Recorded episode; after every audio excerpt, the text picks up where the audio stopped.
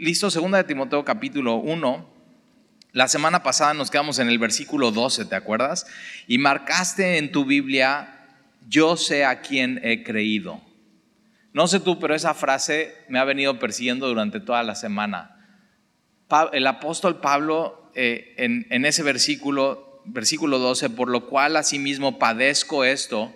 Ahora, eh, acuérdate, el mejor amigo del Evangelio es la aflicción. En la aflicción es donde nos acercamos a Dios. En la aflicción es donde mostramos al mundo cuál es nuestra fe. En la aflicción es donde, donde la gente puede decir, oye, a pesar de lo que estás viviendo, tienes paz y tienes gozo en tu vida. Y a pesar de lo que estás viviendo, sigues yendo a la iglesia. Y a pesar de lo que estás viviendo, sigues orando. Y, sí, ahí es donde se ve nuestra fe. Cuando es pasada por fuego. Ahí es donde nuestra fe es purificada. Ahí es donde donde más brilla el Evangelio en nuestras vidas. Y acuérdate, Pablo cuando está escribiendo esta carta a Timoteo, Pablo está en la cárcel. Ahora es una cárcel romana. Él está en, este, y vamos a ver ahorita en estos versículos, él está, él está en Roma, pero dice, no, estoy, no es preso de Roma, soy preso del Señor, soy preso de Él, soy preso de Jesucristo. Ahora, eh, cualquiera podría decir, ¿cómo un apóstol de Jesucristo que ama a Jesucristo puede estar en una cárcel y no con una vida próspera. Por eso el Evangelio de la Prosperidad no, o sea, no, no, tiene un eco. Cuando lees la Biblia no tiene un efecto. Porque lo que tú, si, si, si tú crees en el Evangelio de la Prosperidad, entonces tú tendrías que decir que Dios no ama a Pablo. Y Dios sí ama a Pablo. Dios sí ama aún a los que Él permite que pasen por situaciones difíciles y aflicciones. Y una de las cosas que está haciendo el Señor en medio de esas cosas difíciles y aflicciones y dolor es nos está poniendo en nuestra vida su carácter, está impregnando el sello de Jesucristo en nosotros. Y ahí es donde crecemos, y ahí es donde maduramos, y ahí es donde aprendemos, y ahí es donde cambiamos en medio del, del sufrimiento y el dolor. Y entonces Versículo 12, por lo cual asimismo padezco esto, pero no me avergüenzo. Entonces cuando estés en aflicción, no te avergüences. Voltea tus ojos al cielo y conoce en medio de tu aflicción y el dolor y el sufrimiento a Jesucristo. Y dice, y, no me avergüenzo, y acuérdate, Romanos 1.16, no me avergüenzo del Evangelio, porque es poder de Dios para salvación a todo el que cree. Y dice, no me avergüenzo porque yo sé a quién he creído. Tú puedes decir eso en tu vida. O sea, yo, ahora para decir esto tienes que conocer a Dios. Tienes que conocer a Jesucristo. Yo sé a quién he creído. Tienes que conocer sus promesas. Tienes que saber qué es lo que dice la Biblia acerca de Él. Y estoy seguro que es poderoso, que quién es poderoso. Jesucristo es poderoso para guardar mi depósito para aquel día. Un depósito. Fíjate, Pablo dice, yo he depositado algo en manos de Jesucristo. Yo he depositado algo en manos de Dios. ¿Para qué? Para aquel día. Hay un día. Es, un evento, es un día, es un momento. Es, es, es ahora, ¿qué, ¿a qué se refiere Pablo? E, él está preso de Roma y él sabe, estoy a punto de ser ejecutado, a punto de ser mártir. Y ese va a ser un día, va a ser, va a ser un día donde tú y yo vamos a tener un encuentro, ahora podríamos decir con la muerte, pero no, nosotros no estamos esperando ese día, nosotros no estamos esperando el día que tengamos un encuentro con la muerte, nosotros estamos esperando el día que tengamos un encuentro con Jesucristo. Para nosotros eso es la muerte. Por eso Pablo en el Evangelio dice, ¿no? Una de las cualidades del Evangelio para nosotros y el efecto del Evangelio en nuestras vidas es que Él ha inactivado la muerte. ¿Para qué? Para que la muerte solamente sea un canal, sea un túnel, sea un paso. ¿Para qué? Para ver a Jesucristo. Y lo que más anhela Pablo, para mí el vivir es Cristo, pero el morir es ganancia. ¿Por qué? Porque Él sabe que en el momento que pase eso, sus ojos al ser abiertos, en un momento van a ver a su Salvador y van a ver a Jesucristo. Es un, ese es el evento que tú y yo tenemos que estar esperando. Es, lo que nos transforma, es lo que nos, tiene un, aspecto de, nos da santidad en nuestras vidas. El Señor, yo estoy esperando eso, verte. Yo quiero verte. Es, es un gran anhelo. Y Pablo dice eso, es, eh, eh, he guardado un... Ahora, ¿qué ha puesto Pablo en manos de Jesús para ese día? Su vida. ¿Tú, tú ya pusiste tu vida en manos de Jesús? Es decir, sabes que este, deposito lo más preciado que tengo, que es mi vida, en manos de Jesús. ¿Sabías que tu vida es preciosa ante los ojos de Dios? Y si de pronto has tenido ideas o pensamientos de que tu vida no, o sea, no es preciosa, no vale nada, y de pronto has perdido la esperanza, tienes que saber que así Dios no ve tu vida. Dios, te, eh, Dios creó, Dios es el dador de vida, Dios te dio tu vida. Y para Dios es de suma importancia tu vida y si tú sigues hoy vivo y sigues aquí es porque para Él tu vida es importante. Y Pablo dice, yo he depositado mi vida, un depósito en Jesucristo. ¿Qué otra cosa has depositado en Jesús? Tus sueños, tus proyectos, tus anhelos, tus hijos. Hay gente que nada más así no tiene un apego con sus y digo, "No, no, no, tienes, o sea, tienes que depositar la vida de tus hijos en manos de Jesús." Es que qué tal si No, no, no, espérate, no tengas miedo, deposita la vida de tus hijos en manos de Jesús. No hay, no hay un lugar más seguro que puedan estar tus hijos que ahí. Ahora, deposita la vida de tus familiares y tus amigos que no son creyentes en manos de Jesús y Señor, o sea, los deposito en tus manos. Te ruego que obres en ellos. Te lo pido, Señor. Y entonces, eh, tu trabajo, deposítalo en manos. Es que, Talí, mi trabajo no está seguro y no sé qué vaya a pasar. Ok, deposita tu trabajo en manos de, de Jesús tu reputación. Deposita tu reputación en manos de Jesús. Deposita todo. ¿Con qué batallas en tu vida? ¿Qué es lo que te cuesta trabajo? ¿Tus miedos? Deposita tus miedos en manos de Jesús. Tus, tus emociones, como que de pronto tu vida es una así montaña rusa de emociones. Ok, deposita tus emociones en manos de, deposita todo en manos de Jesús porque Él es poderoso para guardar ese depósito para ese día, para ese evento que vas a estar delante de Él. Eh, y, mira, versículo, versículo 13. Retén la forma de las sanas palabras que de mí oíste. Esta palabra retén es, o sea, mantén o sé constante eh, en la... Eh, la, forma, o sea, hay, esta palabra forma es manera, modelo, patrón. O sea, hay un modelo y un patrón que Timoteo aprendió de Pablo, de las sanas palabras, o sea, cómo predicar, cómo, cómo enseñar, cómo aprender. Hay una, hay una manera que Pablo, Pablo tenía para con Timoteo y Pablo le dice, sabes que lo mismo que viste en mí, la misma manera, la misma forma, no la cambies. Y hay una tendencia, ¿no? Que de generación en generación tratar de cambiar algo. Y en la, eh, a través de la historia de la iglesia, pues hay gente que ha tratado, ¿no? De, ser más relevante, de, ser, de acercarse más a la gente. Y entonces de cambiar las formas, el modelo, el patrón, de aprender, de enseñar. Y, y Pablo le está diciendo, ¿sabes que No, mantén lo mismo.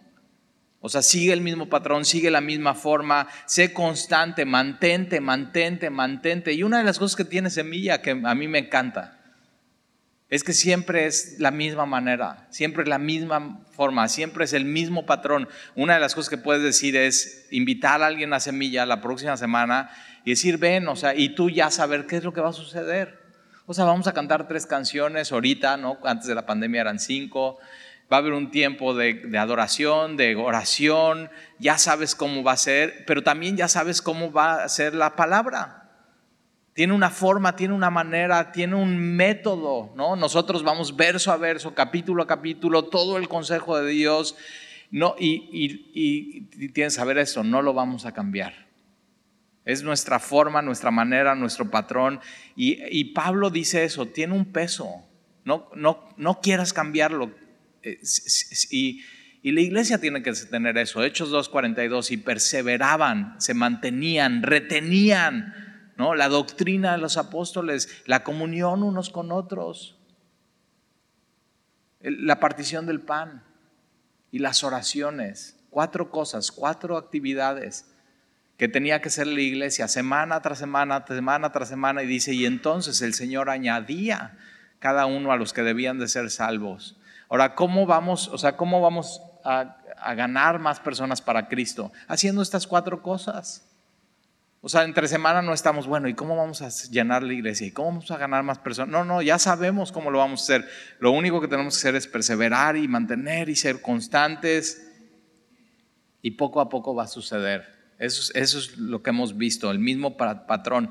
Y entonces hay una forma y una manera de enseñar y de predicar y de compartir. Y tú tienes que ah, discernir cuál es la manera correcta, cuál es la forma correcta, el mensaje correcto eh, y entonces eh, retén la forma de las sanas palabras que de mí oíste, pero con dos cosas, eh, en la fe y el amor. La, la sana enseñanza y las sanas palabras tienen que venir acompañadas de fe. Aquel que enseña tiene que creerlo. Y tú que oyes y que recibes, tienes que compartirlo. ¿Qué? Tiene que venir tu mensaje acompañado con fe. Con fe y otra cosa, amor. ¿Amor por qué? Amor por las almas amor por los demás, amor por las personas que les están enseñando. Ahora, las sanas palabras tienen que traer como fruto en tu vida fe. La fe viene por el oír, por el oír las sanas palabras, la palabra de Dios, pero también tiene que tener fruto en tu vida amor. Cuando estamos estudiando bien la Biblia, con un corazón receptivo, lo que tendría que pasar durante la semana después de escuchar un sermón el domingo y estar en un discipulado es un anhelo y un deseo de amar más a Dios, amar más a su, más su palabra, amar más a su iglesia y amar más a lo que Él ama, a, a, quien ama, a los perdidos. Un amor. Y, y, puedes ver eso, porque hay gente que nada más es sanas palabras, sana doctrina, sana teología, y yo digo, ¿y dónde está el amor? Se tiene que ver en amor. O sea, a veces hay gente, ¿no? Y debate y organiza y las dispensaciones y apocalipsis y, las, quiénes son las siete iglesias hoy y, las, y digo, y, ajá, y, y eso qué, o sea, ¿cómo eso te hace amar más a Dios? ¿Y cómo eso te hace amar más a tu prójimo? ¿Cómo eso te hace amar más a tu esposa? ¿Cómo eso te hace amar más a tus hijos? ¿Cómo eso te hace amar más a la iglesia? ¿Cómo eso te hace amar más y servir a los que Dios quiere que sirvas. Entonces tiene que venir las sanas palabras acompañadas de fe y de amor. Pero ¿dónde se encuentra esto? ¿Qué es en Cristo Jesús? Entonces la única manera de tener fe y amor es conociendo a Jesús a través de las sanas palabras, de la sana enseñanza, tal, de, una forma como, así como Pablo le enseña a Timoteo. Y entonces retén eso, o sea, no lo sueltes, permanece en eso. Versículo 14, guarda. Pero fíjate, entonces es retén algo, guarda otra cosa. Ahora, guarda el buen depósito. Ahora, tú depositas algo en manos de Dios, pero Él deposita algo en ti. Eso es demasiado, eso es demasiada gracia. O sea, dices, Talí, pues a mí, o sea, ni siquiera las llaves de mi coche pueden confiar en mí porque las pierdo. Y digo, pero fíjate, Dios ha depositado algo en ti. Es demasiada gracia que ha depositado en nosotros Dios. Es el Evangelio. Somos así, vasos de barro, y en esos vasos de barro ha depositado su, así, su mensaje, su palabra, su verdad. Y Él ha puesto eso en nuestras manos. Y entonces Pablo le dice a Timoteo, sabes que tú guarda eso, guarda con, o sea, con todo, no, no lo sueltes, no lo dejes ir, no lo intercambies por nada. O sea, aférrate a eso, guarda el buen depósito. Es un buen depósito. Es un buen depósito. Y ese buen depósito te va a servir para ese día, ese día que tú llegues delante, de ese evento que llegues delante de Dios. Guarda el buen depósito por el Espíritu Santo que mora en nosotros. ¿En quiénes? En los creyentes. En ti. Es demasiada gracia. No solamente ha puesto en nosotros un buen depósito que es su palabra y el Evangelio, sino ha puesto su espíritu en nosotros.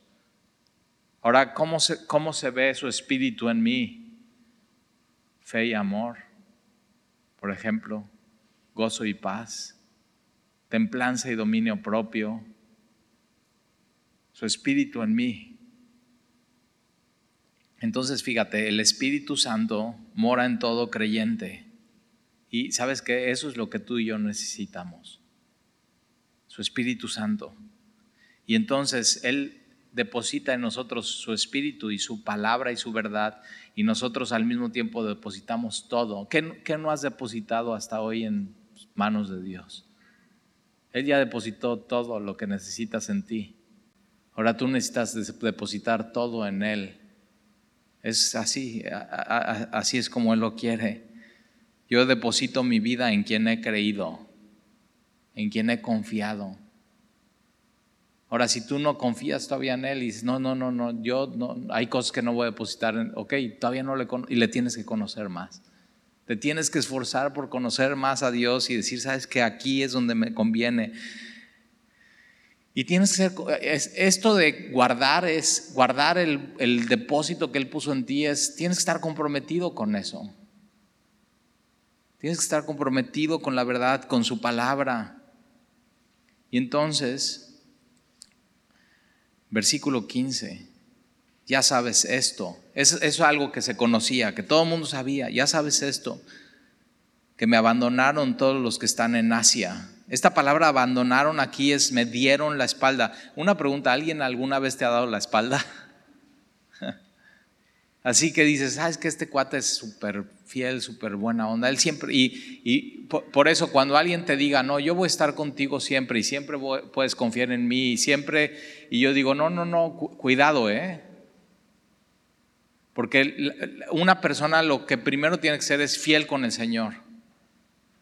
Tú tienes que ser fiel con el Señor. Y entonces, ¿en quién yo he aprendido a confiar? En mi vida. Es con aquellos que tienen una fidelidad con el Señor. Porque yo prefiero que sean fieles al Señor, aunque me den la espalda a mí, pero que estén haciendo lo que Dios haga, a que, a que me digan que van a ser fieles a mí siempre y que no sean fieles ante el Señor. Pero Pablo dice eso, o sea, a mí, ya lo sabes, me dieron la espalda todos pero esta palabra es fuertísimo, todos. Ahora, todos los que están en Asia son todos los de Éfeso. ¿Has leído la carta a los Efesios, de Pablo a los Efesios, tan llena de amor? Y yo oro por ustedes, Efesios. Gálatas. Los Gálatas están en Asia.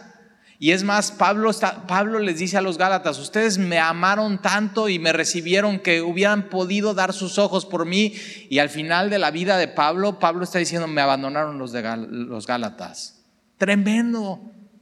Me abandonaron los, eh, los de Éfeso, los de Esmirna, los de Pérgamo, los de Teatira, los de Sardis, los de Filadelfia, los de la Odisea. Me han abandonado todos. Y tienes que saber esto, que la, vida en el Señor no es para ser una celebridad. Va a haber, puede haber momentos en tu vida donde te tengas que quedar solo. Y la pregunta es esta. ¿Estás dispuesto a quedarte solo? Que todo, todos te den la espalda con tal de seguir a uno solo. Y yo digo eso sí. O sea, yo, aunque me quede solo, pero con, que tenga uno ese depósito en mí, su espíritu, aunque tenga al Señor, aunque todos me den la espalda y me abandonen, si tienes al Señor y su Espíritu no necesitas nada. Ahora, ¿por qué lo abandonaron? Vamos a seguir leyendo. Era el apóstol de Jesucristo, ¿te das cuenta? Ya sabes que me abandonaron todos los que están en Asia, de los cuales son Figelo y Hermógenes. Entonces hay dos en específico que posiblemente le habían dicho, ¿sabes qué, Pablo? Nosotros te vamos a seguir siempre, vamos a ser de tu equipo, te vamos a apoyar, somos así. Y, estos dos en específico no solamente lo abandonaron, sino se ve que están poniendo a gente en contra de Pablo. No sabemos mucho de ellos, pero yo digo, o sea, yo no quisiera que mi nombre esté en la Biblia con una connotación negativa. Y de pronto están así los nombres de estos dos por una eternidad puestos ahí. Sabes que estos me dieron la espalda, estos me, abandonaron. Y la Biblia tiene eso, la Biblia tiene malos ejemplos para no seguirlos y tiene buenos ejemplos. Yo en mi vida, en mi caminar con el Señor, En, los años de ministerio te puedo decir que tengo buenos ejemplos de personas que fueron fieles a Dios, que amaron a Dios, y tengo eh, muy malos ejemplos. Ahora, por los malos ejemplos no vamos a seguir a Jesús. Hay gente que dice, no, es que a mí me ha decepcionado la iglesia y la gente de la iglesia, y, yo digo, sí, ve, aquí están Figelo y Hermógenes, y siempre ha habido así, gente así, que ha decepcionado a la... ¿Y qué? Por eso por eso vamos a dejar de seguir a Jesús. De ninguna manera. Vamos a poner, ver estos versículos de gente así nos tiene que ser poner nuestros ojos en Jesucristo. Y entonces, versículo 16, tenga el Señor misericordia de la casa de Onesíforo. Y fíjate, entonces hay malos ejemplos y hay buenos ejemplos, y Onesíforo es un buen ejemplo. Onesíforo porque muchas veces me confortó y no se avergonzó de mis cadenas, sino que cuando estuvo en Roma me buscó solícitamente y me halló. Aprendemos algo muy importante de este hombre Onesíforo. Onesíforo eh, confortó a Pablo. Cuando todos le abandonaron, Onesíforo fue como, como una frescura para la vida de Pablo, fue como un refrigerio para la vida de Pablo. ¿Y sabes qué tú puedes hacer así para alguien? Un tal Onesíforo que cuando todo mundo así te da la espalda, Él siempre está ahí y te fortalece y te consuela y es un refrigerio para tu alma. Y no solamente tú puedes ser un onesíforo para alguien, sino tú puedes tener un, onesíforo en tu vida. O sea, es aquella persona que siempre cuando, así, cuando no van las cosas bien en tu vida, te, te anima y te consuela y te conforta un, tal onesíforo. Porque muchas veces me, confortó y no se avergonzó de mis cadenas. ¿Por qué le habían dado la espalda y por qué habían abandonado a Pablo? Porque se habían avergonzado de sus cadenas. Se habían avergonzado de su situación. Y él no. Sino que cuando estuvo, versículo 17, sino cuando estuvo en Roma, donde Pablo estaba encarcelado, me buscó solícitamente. Ahora había una persecución a los cristianos, por eso Pablo estaba encarcelado, la única razón por ser cristiano. Y entonces Onesíforo deja su casa, deja su hogar y deja su familia y va a Roma y empieza a buscar a Pablo solícitamente, quiere decir que le costó trabajo, se esforzó. Y entonces en Roma había diferentes cárceles. Es como aquí en el estado de Veracruz, como si dijera, ¿sabes qué? Agarraron a, alguien y, y, no sabemos dónde está y hay que buscarlo y vas a todos los ministerios públicos y todos los juzgados y todo, y hablas a Locatel y estás... Y ese sonesíforo para Pablo le buscó solícitamente hasta que le encontró, pero para hacer eso puso su vida en la línea porque tenía que llegar y decir, oye, yo vengo buscando a Pablo, así, a soldados romanos, en juzgados romanos, en lugares peligrosos, peligrosos para un cristiano, y, ah, ¿por qué vienes buscando a Pablo? ¿Tú también eres cristiano? Y él tenía que decir que sí. Y así como Pablo decía, no me avergüenzo de ser cristiano, Onesíforo tendría que decir, no me avergüenzo de ser cristiano. Ahora, ¿por qué no nos avergonzamos? Porque sabemos en quién hemos creído. Porque tenemos por cierto ese depósito que Él ha puesto en nosotros. Tenemos una plena convicción y no tenemos, no tenemos duda. Por eso Pablo dice, yo sé en quién he puesto mi vida. 100% seguro en Él. Y eso, ¿sabes? Eso te lo da el Espíritu Santo morando dentro de ti. Cuando lees las escrituras y dices, Él es hijo de Dios. Cuando lees las escrituras y dices, yo soy, yo soy su hijo. Él me ama.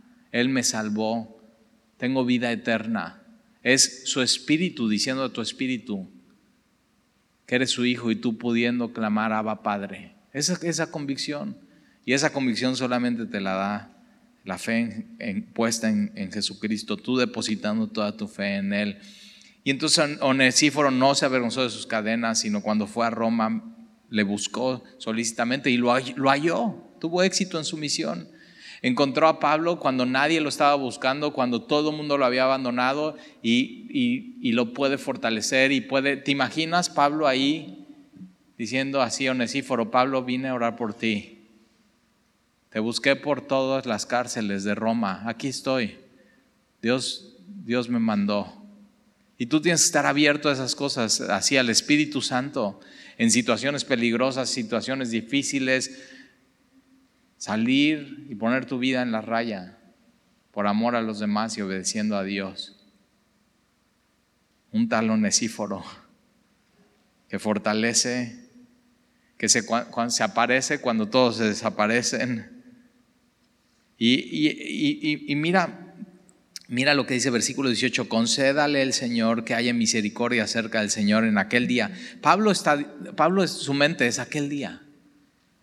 ¿Sabías que todo lo que haces se va, va a ser recompensado aquel día? Todo. Y entonces Pablo está diciendo, Él hizo esto por mí, Señor, aquel día. Acuérdate de eso, aquel día. Y lo que Onesíforo estaba haciendo era simplemente tesoros en el cielo. Concédale el Señor que haya misericordia cerca del Señor en aquel día. ¿Y cuánto, cuánto nos ayudó en Éfeso? ¿Puede decir eso la iglesia de ti? Oye, no inventes, esta persona, ¿cuánto nos ha ayudado en la iglesia? Ahora, ojo, eh, Onesíforo no es pastor, no es staff, no recibe ningún sueldo, simplemente es un cuate que Pablo puede decir, ¿te acuerdas cuando iniciamos la iglesia en Éfeso? ¿Cuánto nos ayudó voluntariamente y sin esperar nada a cambio? Y entonces fíjate, tienes dos nombres en la Biblia que digo, híjoles, yo no quisiera que mis nombres estuvieran así, Figelo y Hermógenes.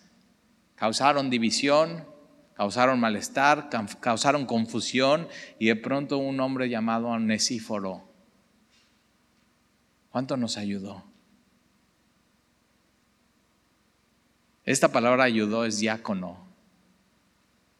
Un diácono es eso, el que ayuda en todo en la iglesia. ¿Sabías que se necesita mucha ayuda en la iglesia? ¿Sabías que por eso, o sea, la, iglesia está viva y hay muchas cosas que hacer y hay muchas cosas en que ayudar y hay muchas cosas en que apoyar y hay, y, hay cosas que hemos pensado, deberíamos hacer esto, pero pues no, no, o sea, no hay gente que se levante como un onesíforo y dice, yo lo, yo lo hago. Sé tú un onesíforo. Esa es mi oración de mí para ti. Que en semilla haya muchos como este hombre que así, ¿te acuerdas cómo? Yo, yo tengo gente así, digo, en calle 7 cuando empezamos.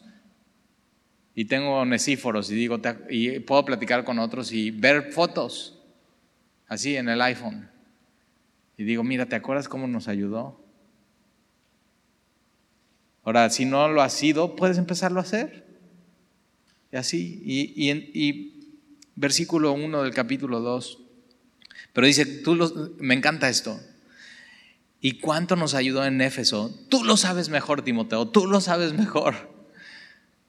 Tú pues, hijo mío, esfuérzate. ¿Como quién? Como Onesíforo. Diligente, solícito. ¿En qué? En amar, en consolar, en apoyar, en ayudar. Tú pues, hijo mío, esfuérzate. ¿En qué? En la gracia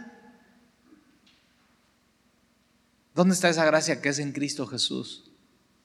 Ahora ya vimos que Dios nos salvó no por obras, sino por su gracia. Y entonces, ¿cómo, cómo se ve eso de esforzarse en la gracia? Ahí está, esfuérzate en la gracia. ¿Cómo se ve eso en tu vida? Ok, cosas que no hacías antes porque no conocías su gracia, que ahora haces por ser salvo, por tener el Espíritu Santo, por haber tú depositado tu vida en Él. En esas cosas, esfuérzate. ¿En qué nos esforzamos entonces? En conocer a Dios. Requiere un esfuerzo de tu, parte y tienes que saber, para ser un onesíforo no puede ser un flojo. Porque Onesíforo hace esto porque conoce a Dios y conoce su amor y conoce su gracia y conoce su misericordia.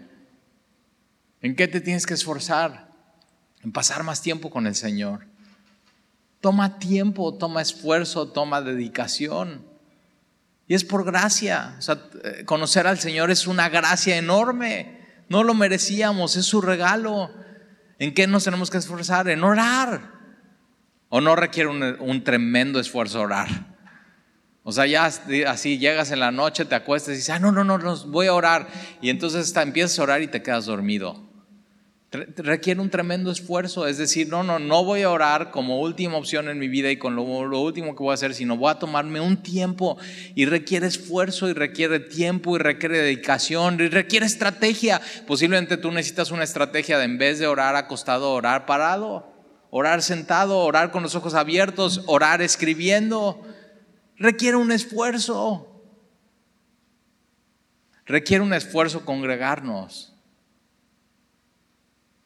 llegar temprano, estar juntos, animarnos, venir con la actitud correcta. Esfuérzate en la gracia, en todo lo que no hacías cuando no lo conocías.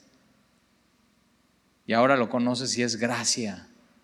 Esfuérzate en discipularte, en leer tu Biblia, en conocerle más, en contestar tus propias preguntas que tienes acerca de Dios eh, esfuérzate en servir a los demás. Requiere un esfuerzo. Hay servidores que están durante los tres reuniones, que llegan desde las 8 de la mañana y se van a las 4, 3 y media, 4 de la tarde, y durante todo ese tiempo están parados. Tienes, eh, requiere un esfuerzo para sus rodillas, para su espalda, pero ese es en su gracia. Esfuérzate en su gracia. ¿Qué has dejado de hacer? Esfuérzate en eso. Esfuérzate en, su gracia. Esfuérzate en meditar en Dios. Requiere un esfuerzo. Sentarte y no pensar en nada más que en Dios. Y preguntarle, ¿qué quieres Dios? ¿Qué hago? Requiere tiempo. Pero sabes que vale muchísimo la pena. Esfuérzate en tener comunión unos con otros en la iglesia. Hay gente que le cuesta mucho trabajo. Tal es que soy súper tímido o tímida. Me da pena hasta decir mi nombre. Digo, pues que no te dé pena, yo me llamo Neftalín y que digo, no me da pena. Que no te dé pena. Comunión unos con otros. Coinonía. Estar juntos. Una de las cosas que extrañamos, no sé tú, pero es eso, es terminando la reunión los domingos, ir a en varias familias a comer. Y requiere un esfuerzo. Lo más fácil es irte a tu casa, echarte y poner una película de Netflix. En vez de estarle preguntando a una persona, oye, ¿tú quién eres? ¿Y tú de dónde vienes? ¿Y tú dónde conociste al Señor? Y tú dar tu testimonio y tú hablar y animar y exhortar a otro y decir, mira, yo he hecho esto en mi vida. Requiere un esfuerzo, aconsejar y consolar y confortar. Pero sabes que vale mucho la pena. Esa es su gracia. ¿Qué has dejado de hacer? Porque si no, fíjate, pura palabra y cero fe y cero amor. Y tiene que haber amor. ¿Qué has dejado de hacer? ¿En dónde has dejado de esforzarte? Toma un esfuerzo abrir tu Biblia todas las mañanas y leer un capítulo. Pero vale la pena el esfuerzo. Vale mucho la pena. Toma tiempo traer tu Biblia física y esfuerzo a la iglesia. Pero vale mucho la pena, vale la pena subrayar, vale la pena anotar, vale mucho la pena. ¿Qué has dejado de hacer que tienes que empezar a hacer? Entonces, fíjate, tú pues, hijo mío, y tómalo de Dios esto. Dios te lo está diciendo, tú pues, hijo mío, tú, tú, hijo mío, esfuérzate en la gracia que es en Jesucristo. Oramos. Señor, te damos gracias por tu palabra.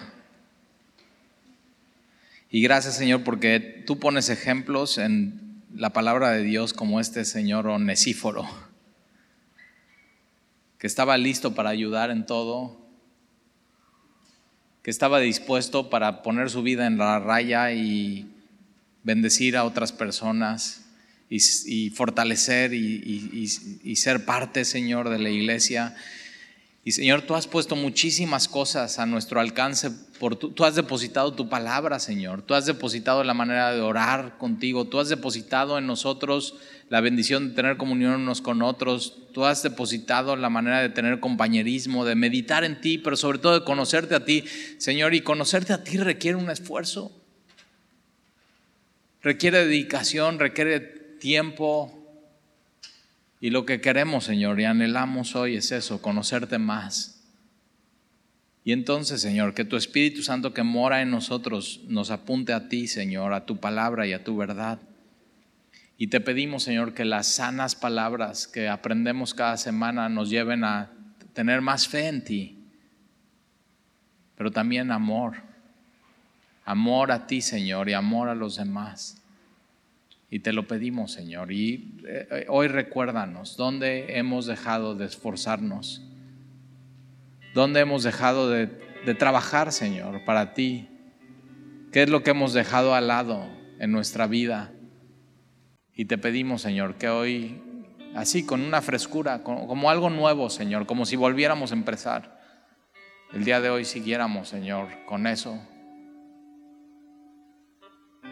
Esfuérzate Hijo mío, esfuérzate en la gracia que es en Cristo Jesús. Todo aquello que no hacíamos cuando no te conocíamos, que ahora hacemos por tu gracia, Señor, en eso nos queremos esforzar. Servirnos, amarnos, consolarnos, bendecirnos, orar unos por otros, orar a ti, Señor. Y te lo pedimos y te lo rogamos. En el nombre de Jesús. Amén.